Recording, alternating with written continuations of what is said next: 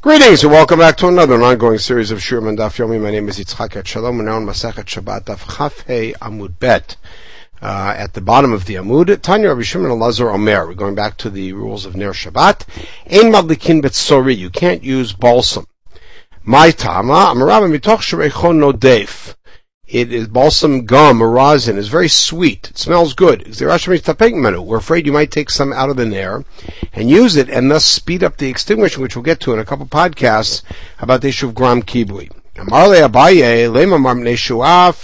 don't you give a better reason? Because it flies up and starts fires. The answer is chadav kamar. He said both. Chadav neshuaf. One is because it's dangerous. You also, you might take some out. Hayichamter, there's a terrible story about this. A mother-in-law, David Sneal Kalta, she hated her daughter-in-law. Amrala zil ikshit b'mishcha defarsama. Why don't you put on some nice balsam perfume? Azal ikshit, she went and did it. Ki atar, when she came, Amrala zil eat lishraga, go light the candle. Azla eat lishraga, she did. Inpach banur vachalta. The flame exploded and uh, devoured her.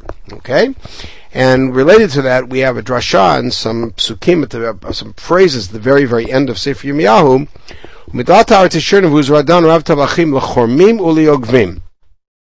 When the Jews were exiled by the Babylonians, the, uh, the, the man in charge of the captivity, Radan, left behind some um, some workers to make sure that the land would not be fallow, and they were kormim and yogvim, which are different kinds of vintners.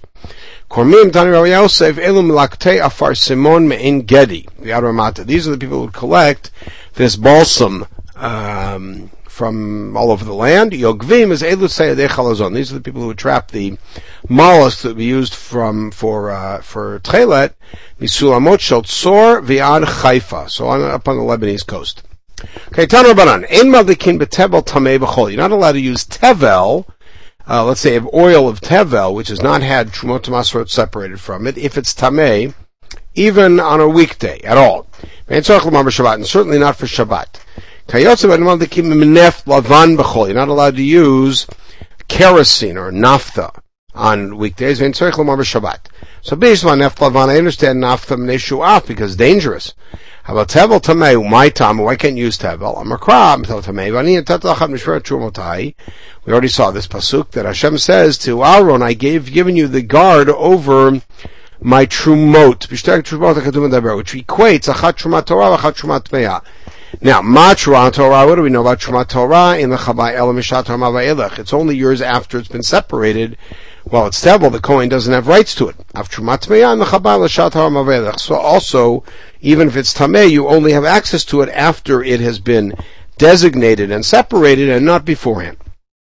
Let's go back to the piece that we started with. Now, this is all part of a long Tosefta. It's really several passages in the Tosefta in Shabbat. What is tsari? It's gum from the balsam tree. You can never use a wood byproduct to light. You have to use something that comes out of a fruit, like olive oil. He says you have to use olive oil. So after all this discussion, Rabbi she stood in the Beit Midrash and said. In Bavel, all you can easily get is sesame oil. Mayaswan She Madai in Media, Shein Lahem Ela Shemen Egozin, they have nut oil. Mayaswan She Alexandria over in Egypt, Shein Lahem Ela Shemen Snot, they have radish oil. Mayaswan She Kaputkay up in Turkey, Shein Lahem Lokach Velokach Ela Nefta, all they have is naphtha. The earlier Chachamim made rules about what you can't use, that's all that you are limited from. You can use all of these. You can use fish oil and this Itran, which is left over from tar. He says you can not only use naphtha, you can also use gourd oil. You can't use anything that comes from flesh, meaning from any animal or mammal or bird or uh, fish. Except for fish oil itself. Tanakama. Isn't he the same as Tanakama? So as we said earlier, again, we say, well, there's the machloket about adding proper oil into improper oil, and we know that Rav Bruna, quoting Rav, says that that makes it okay, but we don't know which of Sumachus or Tanakama would be lenient here. Okay, continuing with the Braita. Anything that comes from a tree does not have a din of shalosh al shalosh, meaning if you have a, a piece of fabric that's three uh, fingers by three fingers in dimension, it is already makabel tuma. And he says if it comes from a tree, then it doesn't. Umasachin and therefore you can use it for schach. Chutz v'pishtan. Use it for schach because not makabel tuma. Chutz v'pishtan. And we're going to see a little bit more about this later. Why flax is considered a tree. Amar Baye, Rishon Elazar v'tana de Rabbi Shmuel amru chad. So he maintains that Rabbi Shimon Elazar and the famous Tana Rabbi Shmuel that we're about to encounter have a common position. This, of course, is something that Abaye does quite a bit. Shimon ben Elazar Hadamran, what we already said. What's that? Shmuel, whoever Amru Begadim Batorah Stam. There's a very famous Shita Tanur Shmuel. We encountered it in Menachot in the context of Tzitzit. Since the Torah talks about Begadim in the generic sense, Al Kanfei Vigdeim, Really, in more than one of them, the Torah spells out Tsemer ufishtim, wool and linen. So malal and tsemer ufishtim, therefore, just like those are wool and linen. What's the specific place we're thinking about? We're thinking about nig'e begadim, negoim on your clothes. I've called tsemer ufishtim. Therefore, whenever the Torah talks about clothes, it's tsemer ufishtim. Okay, so therefore you see that uh, that Rabbi Shimon Elazar said that if it comes from a tree, with the exception of pishtan, it's not makabel tuma, and therefore it's not subject to nigei begadim.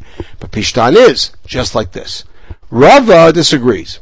Rava says, um, uh, he disagrees with Abaye and says Rav Shimon Elazar and Tanur Shmuel are not on the same page. They disagree about something that is three tfachim, much bigger than three, but it's about three tfachim by three tfachim of other fabrics, silk and what, what have you. Rabbi Shimon Elazar he says, there, there is tuma. He says the only thing he says is something that comes out of the tree. Only pishtan is the only tree byproduct that will have shalosh al shalosh. Shalosh shlosha, anything will have. Tanur lately, Tanur says there's no such thing as tumat gadim with anything that is not wool or linen. Okay, we'll stop at this point. We're going to go further into the issue of shalosh al shalosh in the next podcast. In the Meantime, you should have a wonderful day.